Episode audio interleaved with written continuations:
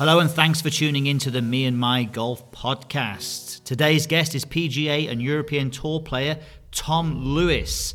This is a fascinating podcast as Tom is very open and honest and discusses what caused his fall from form and then the steps he made to get back to his best. There are some great insights into how Tom has done this rebuilding process of his game and his confidence. So if you're in a slump of form, or you want to know how to combat it when you do go into a slump, then this is well worth listening to. We hope you enjoy. All right, welcome to the podcast, Tom Lewis. How are you, sir? I'm great. I'm, I'm a bit cold, but it's, it's all good. I'm happy.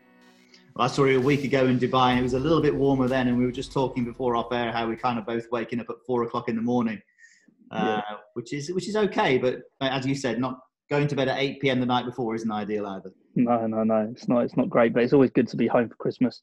You know, being in the cold. Uh, I think I'm getting used to this sort of um, hot weather when we're traveling a lot. So um, every year is getting worse and worse. I think I'm limiting in my days every Christmas, like less and less and less. So I'm here until the 27th. Um, so I'm going to enjoy it as much as possible. Then it's going to be back to the grind. Awesome. Do you know if you're anything like us now, Tom? We're just big wimps when it comes to the cold.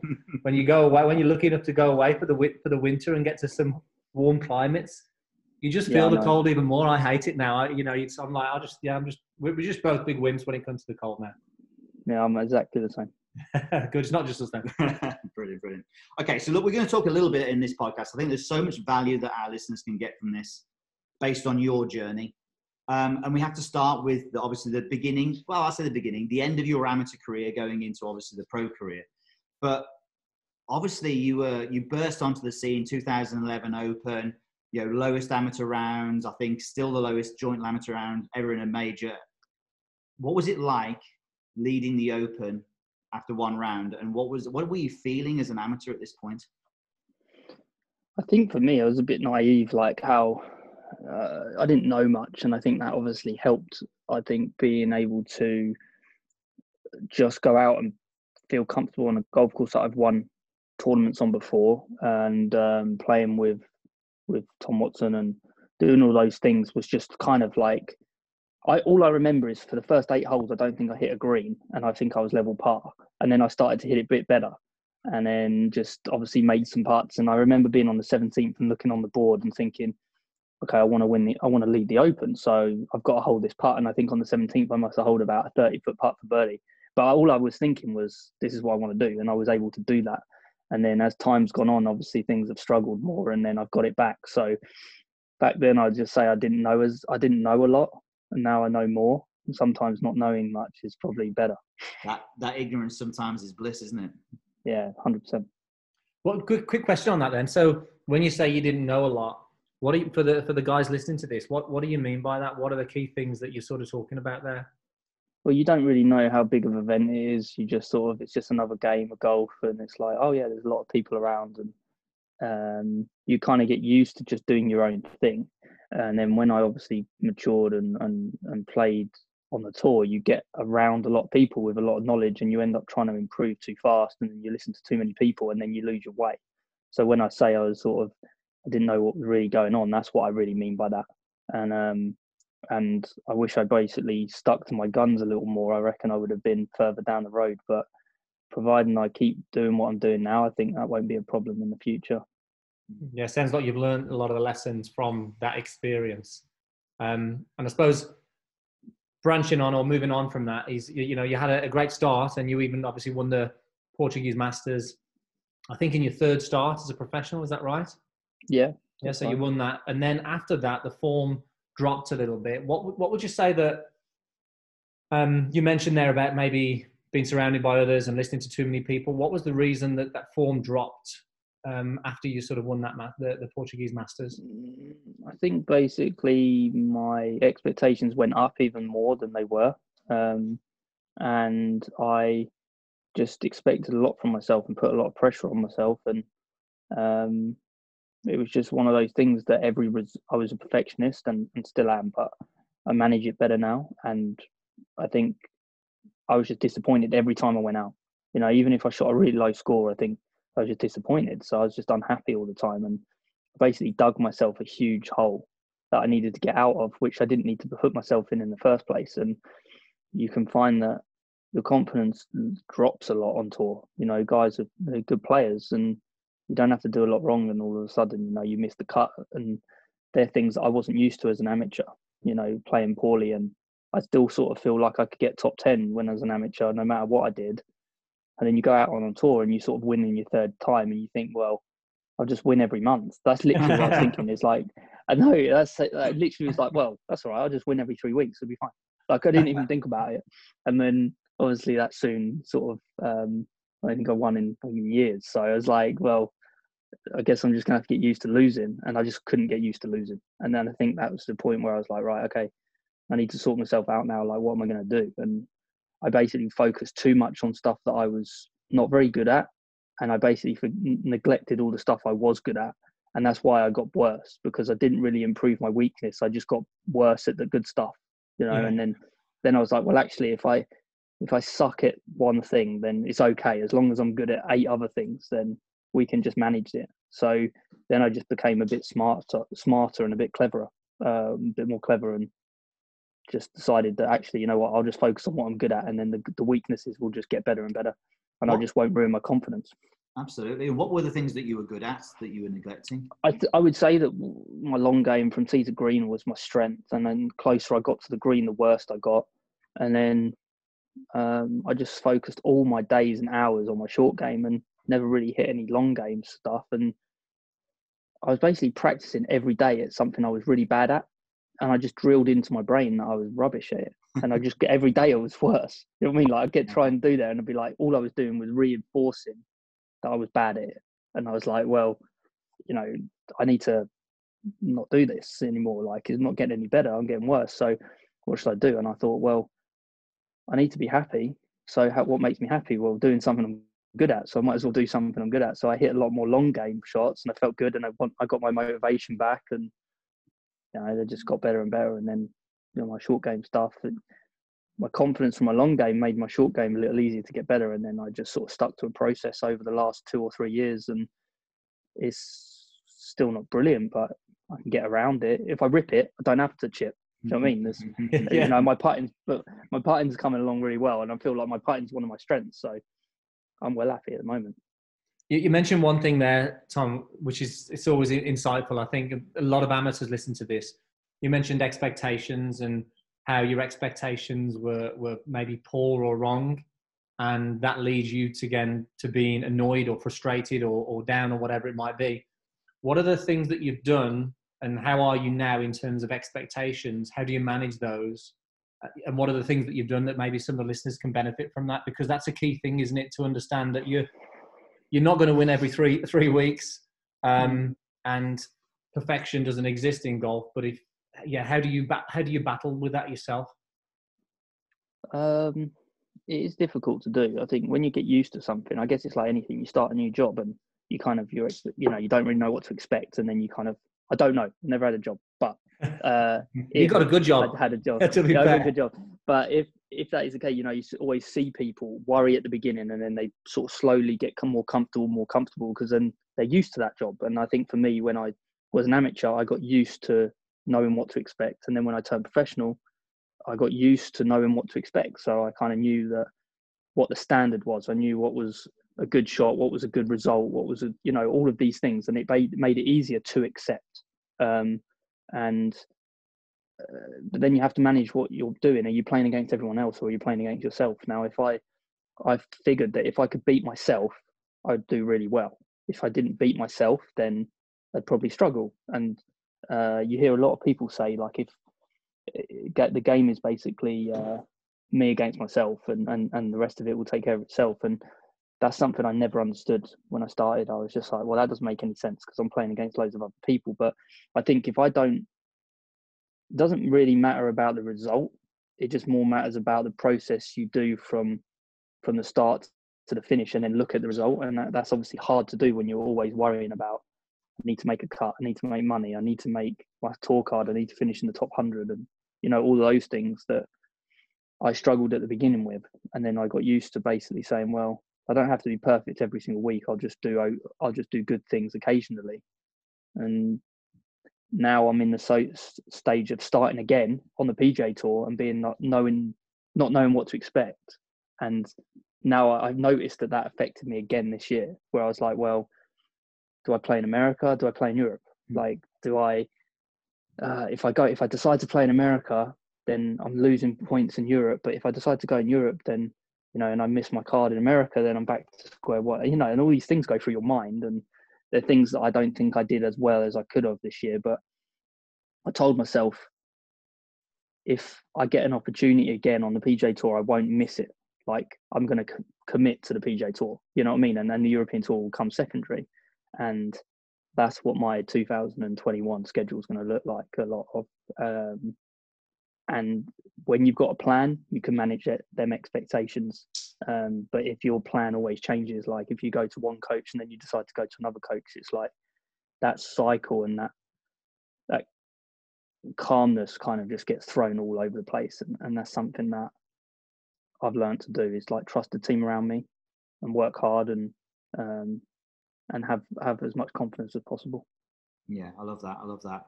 Just just going back to also you mentioned at the beginning of that question or the answer to that question about the environment, about how we all know as as coaches or players how important that environment is.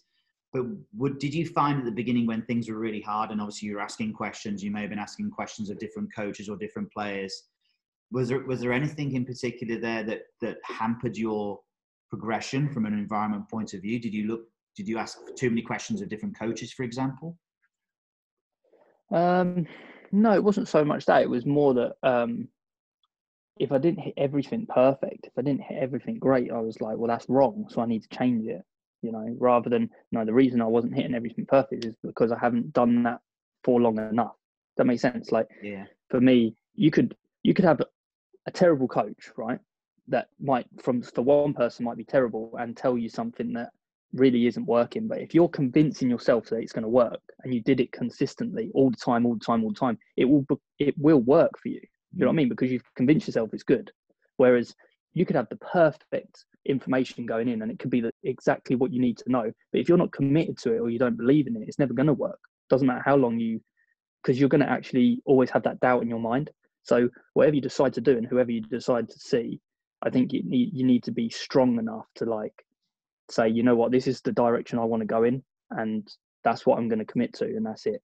I don't care what other people think. I don't care if someone just has a little are you sure that that's you know would you not think that this is the right thing to do? Because you kind of can you can you have to be stubborn you know what i mean? And and and and that's sometimes but you can also be nice and you can always manage that and i think i got better at just managing people around me and just be like yeah you're probably right actually but yeah. you know i'll just do this but you never know it'll, it'll work out and just try and joke, joke about stuff to try and get people off your back yeah because sure. everyone always wants to say something I think the amateurs will be definitely relating to this. They might have a coach and they go out on the weekend with their mates, and all their mates are saying, "Oh, you need to try this," or "What about your backswing? Do this." But hmm. like you say, they need to just go, "Well, okay, thanks for thanks for that, but I've got it. I've got it covered. I'm going to commit to the coach that I'm investing the cash that I'm that I'm earning and spending on him."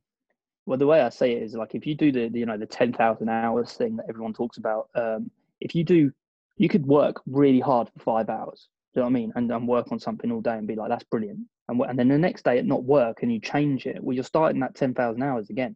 You know what I mean? So you, you might as well do 10,000 hours wrong. You'll probably get there faster than you would if you just kept changing all the time to find something, you know, because most people, they'll not practice for a week and then play on a Saturday, be like, oh, I was really good last, like last this week, but I got really drunk last night and I didn't really care what happened and didn't know what was going on. Then the next week they try really hard and then they play rubbish. They're like, oh, I might as well go and get drunk. And then the next week they get drunk and they can't play. So they're like, I don't know anymore. You know, like there's loads of things. So I think it's just about consistency. And if you like, let's say we hit, you know, let's say just a normal a normal golfer that plays at the weekends, if they just went, well, I'm going to practice twice a week on a Monday, Thursday, and play Saturday, and just committed to that, and just went right, I'm going to keep it as simple as possible. Then I think they would find consistency in their game. Hi everyone, Andy here, just letting you know about something that we've created just for you. MeandMyGolf.com is our membership platform that we believe is the best resource out there to improve your golf. And one of the questions that we get asked all the time is what's the difference between YouTube and the website? And the main difference being is that sometimes people can get lost in content on YouTube and not really having a clear structure or plan of where to go. So we wanted to create something that was was really going to help golfers. We've got over a thousand uh, coaching videos on there, but our main thing or main feature on there are the coaching plans, and we've seen some amazing results from these plans. And these are basically carefully designed plans on all areas of the game so you don't have to think or worry about what to do. We tell you exactly what to practice each week and whether you're looking to break a certain score, fix a slice, improve your putting or short game, we have a plan that will suit you. We're even staggered at some of the results that golfers are getting from these as well, and we even have a private Facebook group where all of our members go and share experiences and support each other. Real nice place, positive place to be. And we'd love to see you over there and have the chance to help you with your game. So make sure you head over to meandmygolf.com and check out your free trial with no obligations to join. Check it out and see if you can find a plan and become a part of this amazing community. So it's obviously I'm always interested to find this out. So obviously you've, you've burst onto the scene, it's gone great, and then it's obviously fallen off and going through the reasons that you just mentioned there. What was the, how long was the process for you to get your game back? Because I think uh, all the amateurs listening to this would be really interested to hear this. So what, how long was that process? I suppose what were the emotions along that journey, and did you have any doubts? Yeah, I always had doubts. It's just hard to like. Basically, I don't think that you can improve you can't get to the next level unless you really hit rock bottom. And I hit rock bottom, I think, in 2017, I think 16, where I really was like, can't get any worse than where it's at now. Like from a mental standpoint, if you actually look at where I, what I was doing and results wise, you'd be like, well, that bad. But uh, I felt really bad. Like I was completely lost in my life and in my golf. And I was like, right, what am I going to do? So I just hit the resets button. I just thought, well, it can't get any worse than this. So I might as well change this up. So I decided to go to America.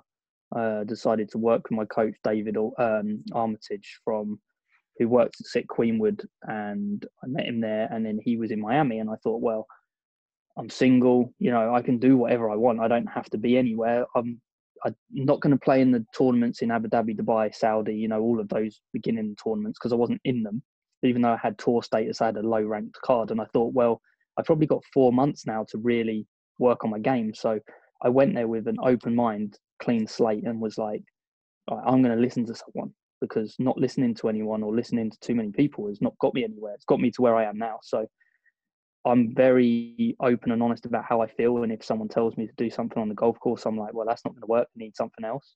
And I have a very good relationship with him. And um, I believed in what he was telling me. And I worked really hard at it every single day and I wrote notes every to all the time, basically saying like, today was breakthrough day. This is what I really wanted to do. This is what I achieved. Blah blah blah. And I basically every day I was building confidence and building hours, and I just got into a bit of a routine. And then I didn't panic when I hit. When I played in tournaments, I played a few Challenge Tour events and I played European Tour events, and I, I don't think I could break par. I think I was shooting like one and two over par, missing the cuts. But every time I, I walked away, I was like, it's okay. Like it, it's I'm actually happy with what I'm doing. I feel good. I feel like it's going to work. Yeah. And then obviously I, I won later in that year. Um, but before that time when I was struggling from between 2012 all the way up to 2016, I was always doubting what I was doing. You know, I was always like, I don't really know if that's right or that doesn't feel good. They were all the things that were going through my mind. So there was always doubts. And I got to the point where I was like, I can't do this anymore because they're just not happy. And then when I hit rock bottom and I got to where I am now, like I, I feel I feel like I can take the positives from everything, you know, and I've got them barriers in. So if I ever start dropping off, you know, my performance starts dropping off, I'll be like, I've been here before. I know what I need to think and know what I need to do. So I don't ever fall as low as I've ever been. Yeah, and you're always going to get those on you, those sort of uh, times of where you you're, you're peaking and then you're dropping a little bit. But like you say, if you can avoid going that because of the lessons you've learned last time, and I think um, a lot of people just listening to that there you were talking about. I'm just trying to think. I had, I had something in my mind then, Pierce, and I was going to say I can't think what it was. Mm-hmm. It sparked it sparked something, and uh, it's gone. I, I, whilst he's thinking on that, I, I, would say that the the reaffirmation of writing down in a diary and the notes, which maybe a little bit where going yeah. with that. that I, I, think that's that anyone listen to that. That is just gold. That is just the best thing that you can do because that then becomes a lot more um, there's a lot more strength and sturdiness to something like that than there would be just thinking about it and just having it in your head. Yeah. Go on, Andy, I'll let you Yeah, you, hundred percent. Go on, Andy. Oh yeah, You'll forget again. I forgot again. No, I was just saying that as you were talking about that, the fact that so many people say to us about you know how do I how do I avoid um, feeling nervous or how do I how do I get it you know how do I do it when it means something when the pressure's there, and you talking about that there a couple of things. You made that commitment. You were practicing with purpose. You were you were writing it all down. And then when you go into tournaments and events you had that confidence that everything's going to be okay. But uh, part of that comes from just the prep. The commitment that you made into actually saying right i'm going to listen to this guy. I've got my full trust in him. You're going and getting some great practice done. You're making some notes. So all the pre stuff regarding you going to an event is what helps you then at the event where most people are after the secrets what what do I do at the event, which is going to help me, you know, build confidence? Or but it's so it's so much about the preparation is key to enables you to do that. I, have got it out of my head there. That's it. I remembered it. Yeah, absolutely. I mean, they're, they're definitely sort of. I think anyone who just listened again, going back to that, anyone who's listening to this, please go along those lines. Even if you're playing great golf, you know, or playing bad golf, it doesn't really matter. It's just a really good process to go through. And, and not many people will be writing stuff down, so I think that's a great uh, takeaway there, Tom. I mean, there's not many probably pros who do a lot of that actually. So um, I think it's. Uh, no, I don't think.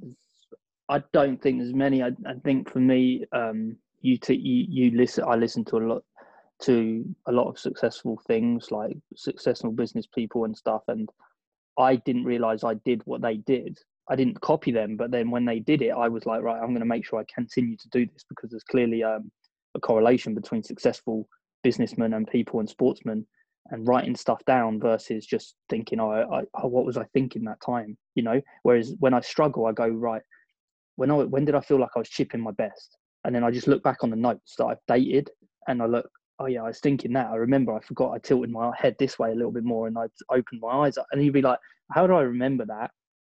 You know, no way I would remember that. And then there's other things I do with things that like things I want to improve at tournaments. So I always have my tournaments and then I go, right, things that didn't work, things that I wanted to improve. And then I also, I have another note system, which is like things that work that week. And I do it in different rounds. So after every round, I'll just be like round one.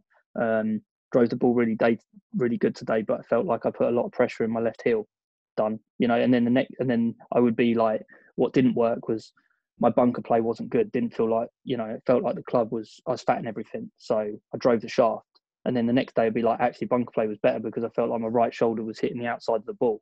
And I like, so there was always there's always things I can go back to, and then I print them off, send them to a coach, and then we have a bit of a team meeting, and then we like, look, Tom, have you noticed that when you think of these things, this works? Versus these are the things we need to avoid and then we know what to do the following year. I think i've just had an idea there that i think will just be useful for us actually with uh, with aaron but that's a, a separate subject but, mm-hmm. uh, but and, you know yeah, I, I, I, that's a percentage you owe me. Thank, that we're just learning from you come on that's what it is tom. Uh, but i think even with the notes taking there most people most amateur golfers would come off the golf course and want to write down all the bad things that happened and i think it, the, the crucial thing that you're saying is note down what works, note down the things that work so you can go back to them and understand and conceptualize actually, well, what is, like, when I'm playing my best, what actually works? And I think most amateurs would benefit from that definitely. Aaron has got one of those books and he wrote a few things down after his uh, after his Friday round. Yeah, I think I think, I think yeah, yeah, yeah. Were there any? Um, yeah, yeah, yeah, yeah, absolutely. Okay, so where are we now? Okay, right. So from what are the biggest lessons then that you've learned, I suppose, from um, from your amazing start to your career to your little bit of a, a slump in your career to sort of where you are now? What would you say that? Let's say the three biggest lessons that you've learned. Um, previous lessons, well, uh, I'm not good with this sort of stuff, but I'd say make sure that when I'm on the down, don't don't don't create a bigger problem than you already have. You know, like you're, you know you're struggling, your confidence going down. Don't then all of a sudden make yourself. It's never that far away. I'd always tell myself I was miles away, and I look back at it and I think I was never that far away. Why did I even wait? I wasted seven events because I told myself I was rubbish. You know, for all of those events when actually I wasn't that far away. All I needed to do was focus on what I wanted and not what not what I didn't want. You know, and a lot of the times I got to the point where I was like focusing on what I didn't want and not about what I wanted. So that was a huge lesson. Um, trying to keep things as simple as possible. You know, um, try and do things for myself rather than for everyone else. So I, I, I feel like I have a lot of pressure on myself because what I think people don't realize is how many outgoings we have. I know it looks like we have great income sometimes, but the amount of things we pay, like percentages to trainers, coaches, you know, like there's a lot of outgoings that that actually piles on a lot of pressure because you know without their help we wouldn't get to where we got to, and but also at the same time they're investing in us and you want to provide for them because you you believe in them and they believe in you. So that comes with a lot of responsibility. So my motivation comes from working for them as well as myself, and um, they they're big keys as well. I think for me, but that's maybe two out of three, but I can give you a third. Two, two's good. That's good. So just a quick one that on for, for the for the guys at home listening to this. Um, what does your team look like? What does that ha- you know who's in your team and what does that look like? Oh, okay. So I've got a coach, um, David Armitage. He sort of like sort of oversees everything, um, which is uh, which is brilliant. Uh, I've got my dad, who's my coach as well, but he more simplifies things like grip stance. Um, um, putting, it Brad Faxon. Um, uh, been working with him for you know a little while now. He's not Uh, bad, is he? he's a good guy. Yeah, he's He great. it simple He's as well, doesn't he, Tom? things really simple. He's really helped me in that. Actually, even though he's focused on my short game, um, sorry, on my putting, I've really tried to take a lot of that into my into my longer stuff and that. But that's what America's done to me is noticed that actually there isn't. You don't need to think a lot. Just let's go and do it. They don't care that much. They just go, Tom, do you want to play nine holes and play for fifty dollars? Okay, cool. You know, and then it's like actually, I just need to score. I don't need to be worrying about what I'm swinging it like or anything like that. You know. Um, so I've worked with Brad. Um, I've got a psychologist um, guy called um, Patrick Alban who helps me in Miami.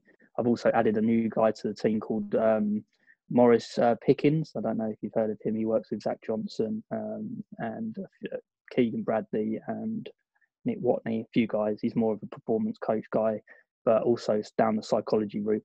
Um, I've got my physio, practice. Rob. Sorry? That to help structure practice and, and what you're doing in terms of it's, it's very it's very new you know it got it was just introduced to me through um, sort of my stats guy lance um, and um, richard hunt so there's a few guys in the us that help me out uh, with stats and they recommended him and he might have been able to help me just simplify and, and go through the process a little bit more because patrick is more of a all-round psychologist but then at the same time mo is a little bit more involved in the golf. You know things that like how you feeling on the putts how you feeling on your routines? Like let's get your routines perfect. Let's get a little bit of a plan going forward here and here. So that's more like the nitty gritty stuff um i'm sorts of spiritual. So i kind of have a spiritualist hence this see see this photo here. So like th- there's like a buddha thing here. So Yeah. like i like she really helped me. Her name is gillian and um, she's over in ireland and she's like a second mum. Like she sort of really um is great with me and, and sometimes i worry about my future. I'm always like well, what if i lose my card? What if i you know i want to always be better than this? And, and she's always like you've got nothing to worry about i'm not worried about you. And she just keeps me calm you know and we talk about some stuff so that's kind of funny. Um if i'm missing anyone rob rob um, hopkinson's my physio and trainer so he's on the board as well. Uh, caddy john is, is a good friend of mine and he's been on the bag since the success started so he you know he's a big thanks um, to my team i'm probably missing a That's a few uh, i don't think it's about it's a big team it's a big team but Forgive know, us I- for missing anyone off that. There's a big wage built on That is right there. You're right. i play well isn't I? See why the pressure's on. Yeah It, look, it's. I mean, again, we had a question in here, which is how can you reinforce, you know, what you've done here now? But I think it's more about what does 2021 look like for you? Obviously, as I say, PGA Tour, great, obviously performance throughout the season last this year, uh, 2020. But obviously, St Jude's coming second. That was awesome. What what does so? How are you going to reinforce it though next year? Obviously, working with the team. What does the tournament schedule look like for you? Will you play a lot? you're the first guys to hear this, but uh, I'm going to be playing Abu Dhabi, and then I'm going to be flying to play the Farmers Tournament, and then I'm going to be playing Phoenix, um, and then I will continue in the US until I really don't have to play in the US. And then I think I'll focus on the Rolex Series events over here in Europe and um, see where that leaves me. But we'll probably make a plan up to Augusta and then see how we've got on and played and played up to that point and then reassess, see what my schedule needs to look like going forward because it could be anything, you know, I could go out and win in Abu Dhabi.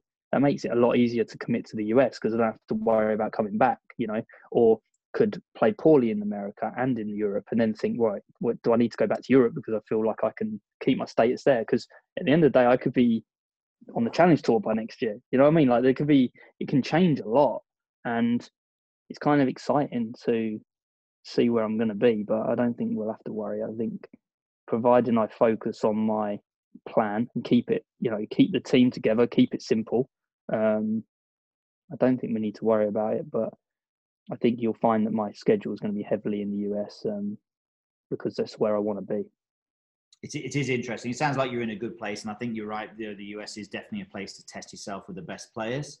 It's hmm. interesting mm. that I asked Aaron about this, said we were doing the podcast with you, and what did he know about you? And he just says, well, look, you know, he's played a few times with you, nice guy. But he, he said as well at Dubai last year, you know, the I think it was whether it was round one or round two that you played with him. I know you played the first two rounds he said it's probably one of the best rounds he's seen. So that's that's you know obviously, and he's played with some decent golfers. So you obviously hit it well that day. Yeah, it's nice of him. Aaron's a really, really nice person. Um, I wouldn't just say that. He's really, honestly, great guy. And um, obviously, when I'm on my best, I feel you know like I'm very hard to beat, and which we'd all say, but I'd still win. And uh,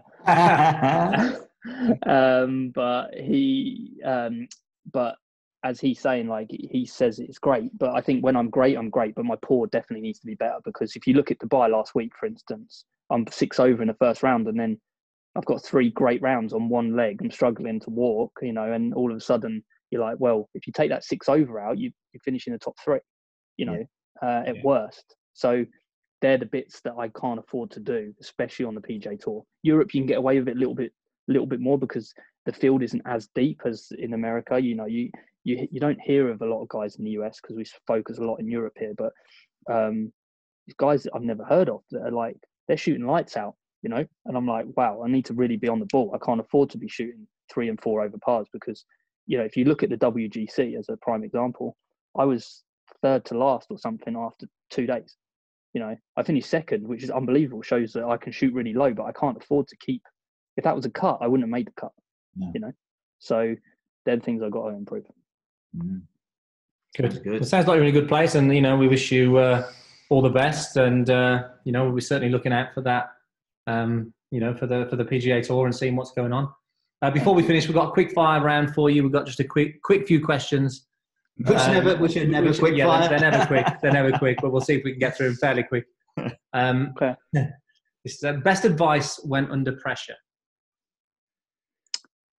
Best advice from uh, under pressure. Adam Scott played the US um, PGA, and we were going around the practice round. And I said, "Look, Adam, I, I felt like I was nervous in this situation. What, what did you think?" And he said, "In um, at Augusta, I was on the 15th hole. This isn't a quick fire. I'm going to tell you as it is. so it's like it's like I was on the 15th and I felt really nervous and I was leading and I was like, right, I need to make this part. And basically, the grass had turned. He pictured himself on a practice ground and he said, I pictured myself at Albany and I was just doing my drills and I was knocking these 10 footers in. And he goes, the grass turned from bent grass to Bermuda grass. And I was just, I was just there putting. He goes, and before I knew it, the ball was in the hole. That was quite, that was really interesting. I like it. Brilliant. Next. Um, worst golf advice that you hear passed around to amateurs? Mm, don't really know. Worst golf advice. You need to go and see my coach. He's really good. You know, like it's like, well, he might be really good for you, but it doesn't mean he's really good for anyone else. So uh, that's probably that's what most people I hear say to each other. Okay, good. It's a good one. Um, your best ever shot? I think in 2011 when I won um, the first Portuguese Masters, I had the second shot into the 17th hole. Um, I hit the fairway, and I knew that if I hit the green and two putted, I pretty much won the tournament. And obviously, I've only played three tournaments, and it was 230 yards, and it was over the water, and I had a four iron, and I was like, right, I'm going to hit four iron just left of the pin. which made me back left, and the pin was at front middle. And I basically pitched it exactly where I wanted to. Went on the green. I two putted from there. So I'd say that in the circumstance, that was probably the best shot I've hit. Yeah. Where, where was that? Was that Victoria or was that? That was in Victoria. Yeah, I'm sure you probably find it, but it was yeah, 17th hole, 2011. Nice. Check it Check out. it out. Check it out after this. Um, most nervous you've ever been on the golf course? Most nerves I've ever been. God, I've had some nerves recently. I don't know where this has come from. So I'm trying to think. Tell, tell you where the most nervous was. I was on a two foot putt on the last in Dubai last year or the year before. Both putts were exactly the same, same pin, same sort of putt, and I had a two foot putt, and I was shaking. I was like, "Why am I shaking? I'm not even winning the tournament. I'm like fifth or sixth. I'm like, what's this move? My, and I don't even know why. I was just like on this chip uh, over this putt, and I was like, I could have missed the hole. I don't even know what happened. So I ended up going in, but yeah, I was so I was so nervous there. I think a, a lot of amateurs just don't think that, that, that you guys get nervous. So I think it, it, helps, I- it helps everybody else. I speak to so many guys. I'm like, were you nervous at this point? He's like, yeah. If you speak to Robert Rock when he won um, Abu Dhabi, beating like Tiger Woods, playing with Tiger Woods, I said, were you nervous? He went, every single shot I was nervous. Yeah. I was like, okay, fair enough. But uh, if you watch it on TV, it looked like he didn't didn't You have no, know. no nerves at all. Can't see them, can you? You can't see them. It makes everybody else feel okay knowing that you guys get nervous. Um, one player that you could play with that you haven't yet. Um, it can't be Tiger Woods. Oh, um, Rory, I don't think I played with Rory in the tournament. That would be that would be interesting. Mm. We're a member at the same golf club in America. I haven't played with him yet. I was lucky. I played with DJ recently. That was fun. Is that the Bears? Yeah, Bears Club. Yeah, yeah. You played with DJ recently, yeah? You say? Yeah, he. I was the first guy he played with after he was counting all his 15 million. So that was interesting. nice. That was, he's actually a really nice guy. Really Yeah. nice guy. Yeah. Did he hand any over that day, or did you uh, hand him? He. I, I did actually. I did beat him. Good man. Which, which I, he has the last laugh because he probably was having a lot of alcohol and had a lot of time off. But I did still beat him, so it was all right. I love it. I love it. Fantastic. Tom, you know what? This has been superb. Um, obviously, when we write these questions down, we're always thinking, you know, well, hopefully they'll say these things here which provide value for the people listening to this. And I think every question you've answered has been superb. You know, great value, a little bit of entertainment in there as well. But I think anyone listening to this, if they just take some of these things that you've done, they're going to help their golf for sure. So thank you so much for your time. Yeah, definitely. You're welcome anytime. Thanks, guys. No worries. Have a great Christmas and we'll see you soon. Yeah. I will do. Thank you, and you. Thanks for listening to this episode. We hope you found some great value in it. And if you did, make sure you subscribe to the podcast and share it with a friend. Also, let us know your feedback by leaving us a rating or review over on iTunes. And remember, if you want to go deeper and really improve your game, head over to meandmygolf.com and start your free trial and check out one of the many plans that are seeing incredible results. Thanks again for listening, and we look forward to speaking to you next week.